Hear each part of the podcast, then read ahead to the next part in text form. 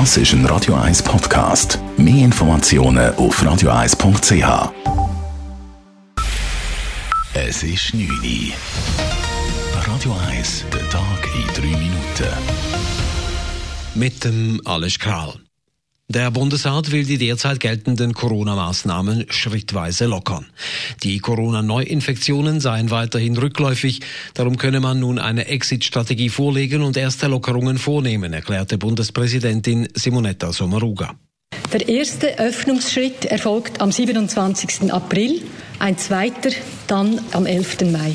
Und wenn die Situation es erlaubt, soll ein weiterer Schritt am 8. Juni erfolgen. Zuerst können Coiffeursalons, Blumenläden oder Gartencenter sowie medizinische Einrichtungen wieder öffnen, gab Bundesrat Alain Berset bekannt.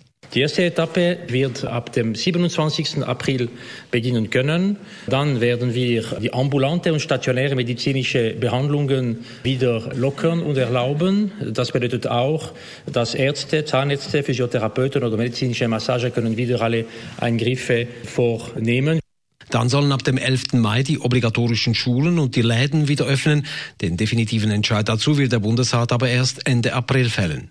Mittelschulen, Berufs- und Hochschulen bleiben bis mindestens am 8. Juni geschlossen. Diese Lockerung sei aber stark von der Entwicklung der weiteren Infektionszahlen abhängig, hieß es. Man wolle Lockerungen nicht rückgängig machen müssen. Gastronomiebetriebe müssen bis auf weiteres geschlossen bleiben. Hier könne man noch keine klare Strategie festlegen, hieß es heute vom Bundesrat. Ebenfalls verboten bleiben Versammlungen von mehr als fünf Personen. Eine Maskenpflicht hat der Bundesrat vorerst nicht vorgegeben. Diese dürfte allerdings mit der weiteren Strategie zur Öffnung der übrigen Geschäfte folgen. Der Kanton Zürich führt in den Alters- und Pflegezentren fast flächendeckende Corona-Tests ein. Neu werden nicht nur Personen mit Symptomen getestet, sondern sämtliche Bewohnerinnen und Bewohner sowie das Personal, das mit einer infizierten Person in Kontakt stand. Nachdem die Stadt Zürcher Heime eine Zunahme an Fällen festgestellt hatten, haben sie 500 Heimbewohner getestet. Dabei stellten sie fest, dass mehr als die Hälfte dieser Personen angesteckt war.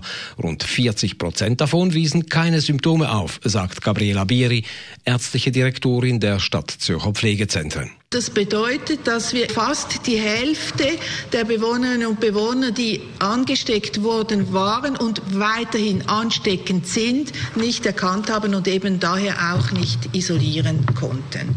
Bisher sind Experten davon ausgegangen, dass die Covid-19-Erkrankung lediglich bei jungen Menschen häufig ohne Symptome verläuft. Die Radio- und Fernsehgebühr wird ab kommendem Jahr um 30 Franken gesenkt. Die Privathaushaltungen bezahlen ab 2021 statt wie bisher 365 Franken neu 335 Franken.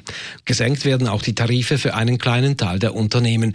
Dies aufgrund einer Verfeinerung der Tarifstruktur. Die Senkung ist möglich geworden, weil die Zahl der abgabepflichtigen Haushalte stärker zugenommen hat als ursprünglich angenommen. Die Quartiervereine der Zürcher Innenstadt wollen das Projekt der sogenannten mediterranen Nächte juristisch bekämpfen. Sie ziehen ihre Beschwerde vor das Baurekursgericht weiter, nachdem der Stadtrat ihre Einsprache abgelehnt hat. Das Projekt will an Sommerwochenenden Lokalen den Betrieb bis zwei Uhr morgens ermöglichen. Dies sei für die Quartiere eine enorme Belastung, argumentieren die Gegner. Radio 1 Wetter. In der Nacht ist es meistens klar. Morgen am Freitag erwartet uns wieder viel Sonnenschein, trotz ein paar Schleierwolken. Temperaturen am frühen Morgen um 5 bis 7 Grad. Am Nachmittag den frühsommerliche 24 Grad. Das war der Tag in 3 Minuten.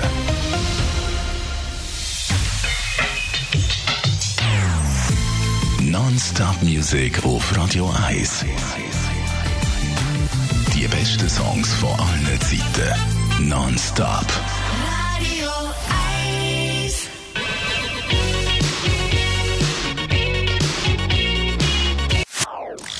Das ist ein Radio 1 Podcast. Mehr Informationen auf radio1.ch.